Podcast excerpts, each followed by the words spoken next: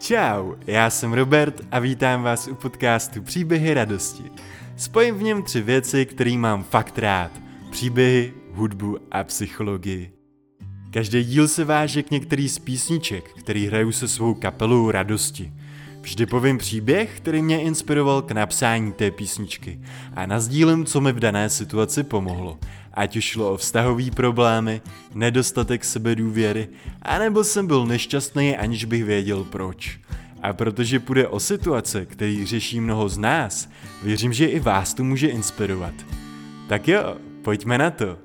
Dnešní podcast navazuje na první díl Příběhu radosti, který se inspiroval těmito slovy z naší písničky Měj se ráda. Nepřemýšlej příliš a dělej, co máš ráda. První podcast byl o tom, jak přestat přes příliš přemýšlet při rozhodování, jak nám v tom může pomoci intuice a jak ji pěstovat. Dneska se naopak podíváme na to, jaké triky v boji s nerozhodností nám nabízí racionální uvažování. Zejména v oblastech, kde máme málo zkušeností, se totiž hodí nenechat vše na intuici a zapojit do akce také rozum.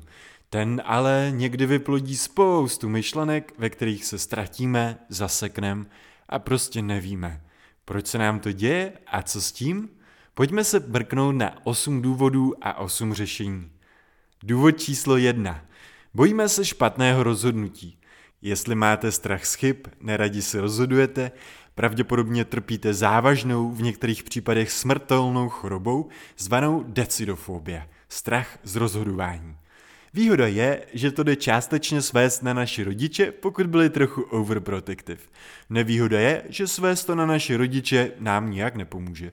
Co nám pomůže více, je budování sebedůvěry. Ale nemyslím tím tu důvěru, že jsme dokonalí, skvělí a všecko dopadne tak, jak jsme si představovali.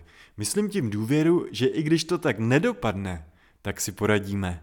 Představte si například, že zvažujete změnu práce. Ale bojíte se, že v té nové vám nesednou kolegové, že vám to nepůjde, že toho bude moc. Všichni vám říkají, že to bude dobrý, vy si taky říkáte, že to bude dobrý, ale furt se bojíte. Proč? Protože v hloubi duše víte, že ať si říkáte cokoliv, dobrý to být nemusí. Že se fakt může stát, že tam budou blbí kolegové, nebude vás to bavit a budete tam sedět 12 hodin denně. Je to málo pravděpodobný, ale může se to stát.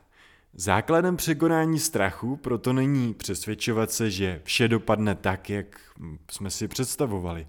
Základem je věřit, že i když to tak nedopadne, budeme v pohodě, poradíme si. Když budou blbí kolegové, naučíme se nekazit si náladu lidmi kolem a večery budeme trávit s přáteli.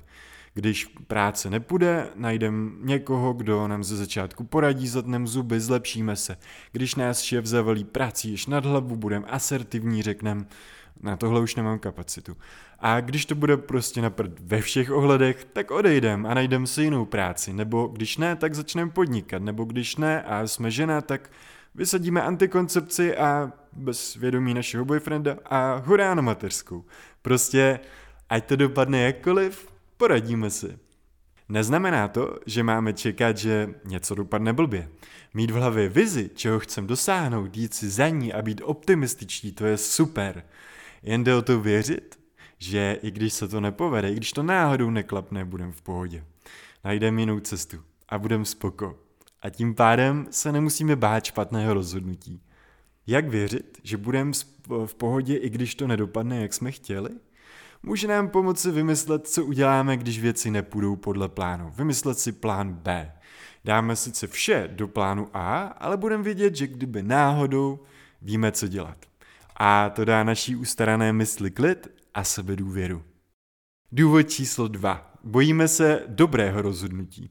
Jo, někdy víme či cítíme, co je správné rozhodnutí, ale bojíme se neznáma, neúspěchu, samoty nebo čehokoliv, co nám to správné rozhodnutí může přinést. Lidé však litují toho, co neudělali, ne toho, co udělali. Například se dělal průzkum studentů, spokojenosti studentů Masarykovy univerzity s účastí na Erasmu, zahraničním studijním pobytu. Většina studentů považovala program za skvělej. Menší části se to tolik nelíbilo, ale nikdo toho nelitoval. I ti, kteří z toho nebyli tak nadšení, byli rádi za tu zkušenost.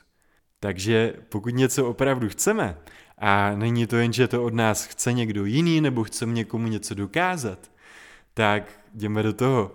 Buď to bude super, anebo to bude super zkušenost. Důvod číslo 3. Jde o velké a komplexní rozhodnutí. Já vím, dneska je komplexním rozhodnutím i objednat si pizzu. Stačí žít ve městě větším než Prostějov a už máte možností typu pizzy a podniků dost na to, abyste měli nezpochybnitelné právo na upadnutí do rozhodovací paralýzy. Některá rozhodnutí ale nejsou jen komplexní, ale taky velká. Na jakou školu půjdem, jakou práci si vyberem, zda necháme všeho a všech a odejdem do pralesa zachraňovat orangutany. Pokud děláme takový rozhodnutí, tak je jasný, že to chvilku zvažujeme, jsme na vážkách. Je v pořádku psát si pro a proti, ptát se ostatních na názor, číst horoskopy, dělat si testy osobnosti a tedy. Nakonec ale z té změti informací, názorů a pocitů budeme muset učinit rozhodnutí. Aby bylo hůř, i naše vlastní pocity se někdy mění. U velkých rozhodnutí se mi proto osvědčilo ptát se na své pocity opakovaně. Každé ráno po dobu jednoho týdne se ptát, co bych udělal teď. Když vás 5 dní ze 7 napadne jako první, že chcete jít na veterinu, protože milujete zvířátka, a 2 dny, že chcete jít na práva, protože chcete nosit Rolexky a chodit v saku, je to znamení, že láska ke zvířátkům je silnější než k drahým hodinkám. Důvod číslo 4. Nemáme jasné priority. Často jsou naše dilemata o tom, že nemůžeme stihnout všechno, co bychom chtěli. Přečteme si, že time management je o prioritách, seřadíme si vše do to-do listu a těšíme se, jak to všechno stihneme. Ne. Time management není o tom, že když si úkoly hezky sepíšem, všechno stihneme. Je to o tom, že si stanovíme co nejdůležitější a s bolestí v srdci odříkáme vše, co se na ten to-do list nevejde. Jak říkal Steve Jobs, ze kterého si jinak úplně příklad brát nechci, soustředění i odříkání ne. Prostě, když chce člověk něco dělat dobře, musí tomu dát čas a energii, kterou obvykle musí ukrojit z něčeho jiného. Pomůže si tedy ujasnit žebříček životních priorit. Je rodina výš než práce? Pokud ano, nemusíme mít výčitky, že jsme dnes nedali práci maximum, protože jsme jeli navštívit babičku. Pokud nemáme zrovna covid. Někdo jiný, kdo v práci zůstal díl, nás možná předběhne v kariéře, ale my máme zase hezčí vztahy s rodinou. A že nám naše nerozhodnost znemožňuje rozhodnout se, jaké jsou naše priority? Nebo že se ty priority mění podle nálady? To je v pořádku. Priority se vyvíjí, mění. K tomu, aby se ustálily, pomůže zkoušení různých cest, vylučovací metoda a poznávání nás samých. Kým jsme nebo chceme být? Jaká je naše hlavní role v našem životě? Co nám dává smysl?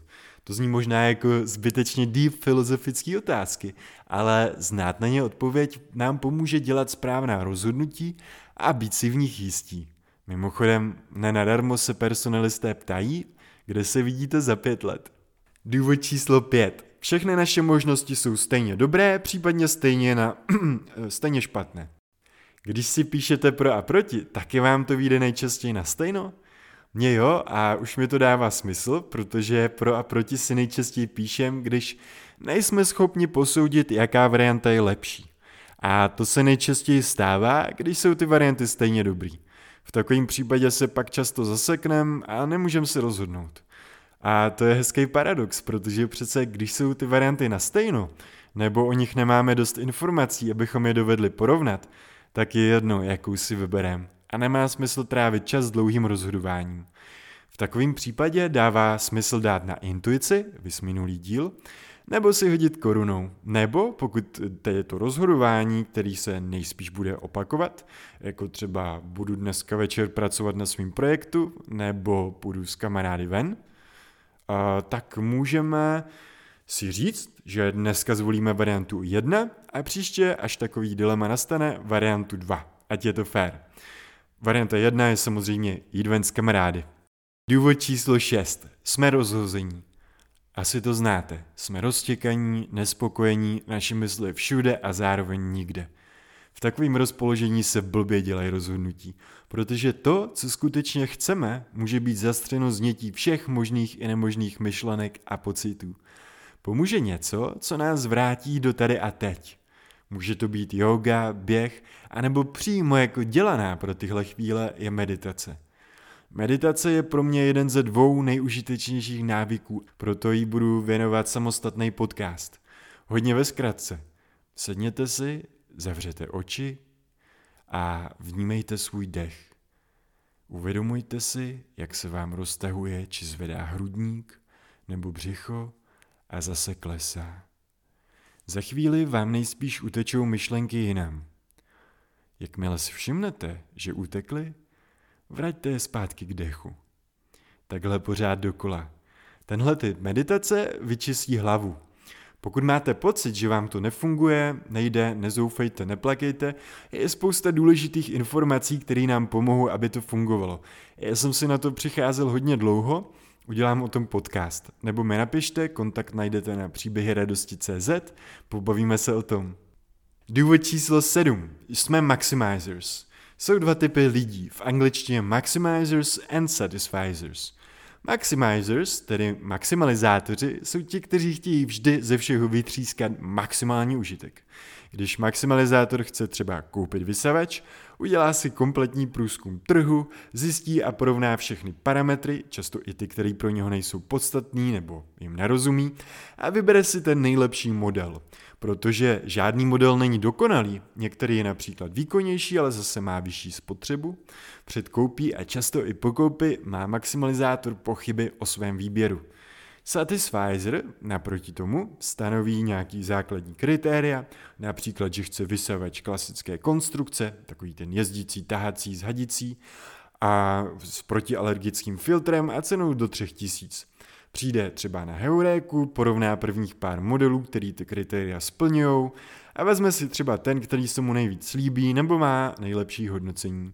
Ostatní parametry, jako počet vyměnitelných hubic, nezvažuje. Stejně tak ani neprohlíží a neporovnává všechny modely, které jeho kritéria splňují.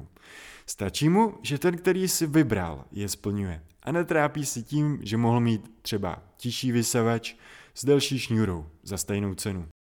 Výzkumy ukazují, že satisficers jsou šťastnější, protože jsou spokojení s tím, co mají a nelaborují nad tím, co by mohli mít. A ve výsledku jsou také efektivnější, protože netráví rozhodováním tolik času a nezavaří si mozek rozhodovací paralýzou, která snadno vznikne, když se snažíme porovnat příliš mnoho variant a faktorů. Takže ponaučení ze života maximalizátora, tedy vlastně perfekcionisty, zní: nehledejme dokonalá řešení, ale dobrá řešení, dostačující řešení. Nebuďme tolik maximalizátoři, buďme trochu více uspokojovátoři. Důvod nerozhodnosti číslo 8. Necháváme si všude otevřená zadní vrátka. Dělal se takový pěkný experiment. Výzkumníci vzali účastníky kurzu malování a rozdělili je do dvou skupin. První skupině řekli, že na konci kurzu si mohou vybrat jeden ze svých výtvorů a odnést si jej domů.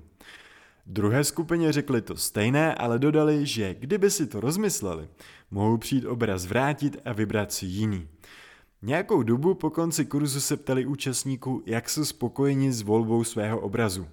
Ukázalo se, že skupina, která nedostala možnost si svůj výběr rozmyslet, byla se svou volbou spokojnější než ta, která měla možnost obraz vyměnit. No, doufám, že se to nezneužije ke zrušení možnosti vrácení a výměny zboží v obchodech, ale možná by nám to prospělo. V každém případě je dobrý neotvírat se dalším možnostem, když už jsme rozhodli. Když jsme se rozhodli, že zkusíme podnikání, nebrouzdejme na Jobs. Když jsme našli ženu či muže, s nimiž se cítíme dobře, smažme Tinder a... je v pohodě cítit trochu lítost z toho, že nemůžeme využít všechny možnosti, které se nám naskytly.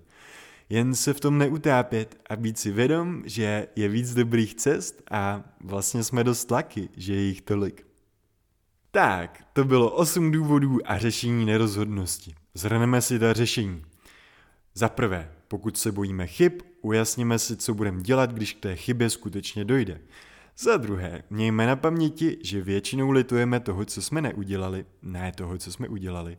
Za třetí, když máme před velkým rozhodnutím, týden se sebe ptejme, co bychom si vybrali teď. Směrodatné je to, jaká varianta nám vyjde nejvíckrát. Za čtvrté, Ujasněme si priority a buďme připraveni obětovat to, co v nich není na prvních místech.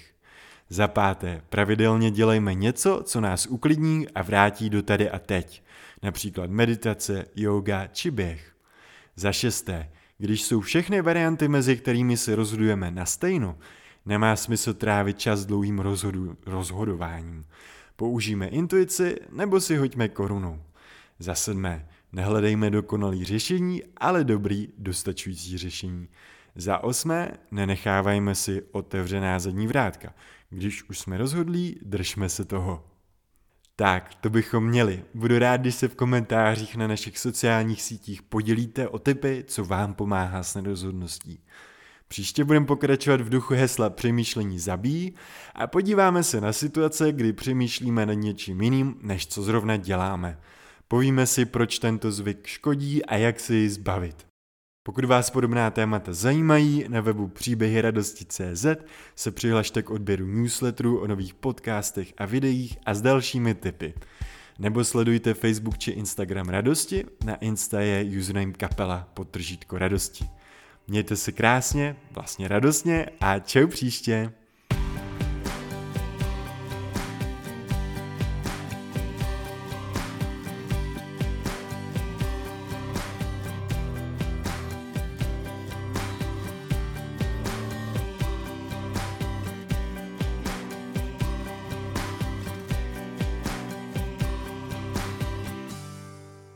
Pokud jste doposlouchali až sem, tak vám řeknu malý bonus. A dneska jsem ten podcast nahrával v horším akustickém prostředí než minule. A když jsem to po sobě poslouchal, bylo to znát. A nebyl jsem s tím spokojený. Pak jsem si ale říkal, Robe, ty tady vykládáš o tom, jak je potřeba hledat dostačující řešení, ne dokonalý, tak to tak nech.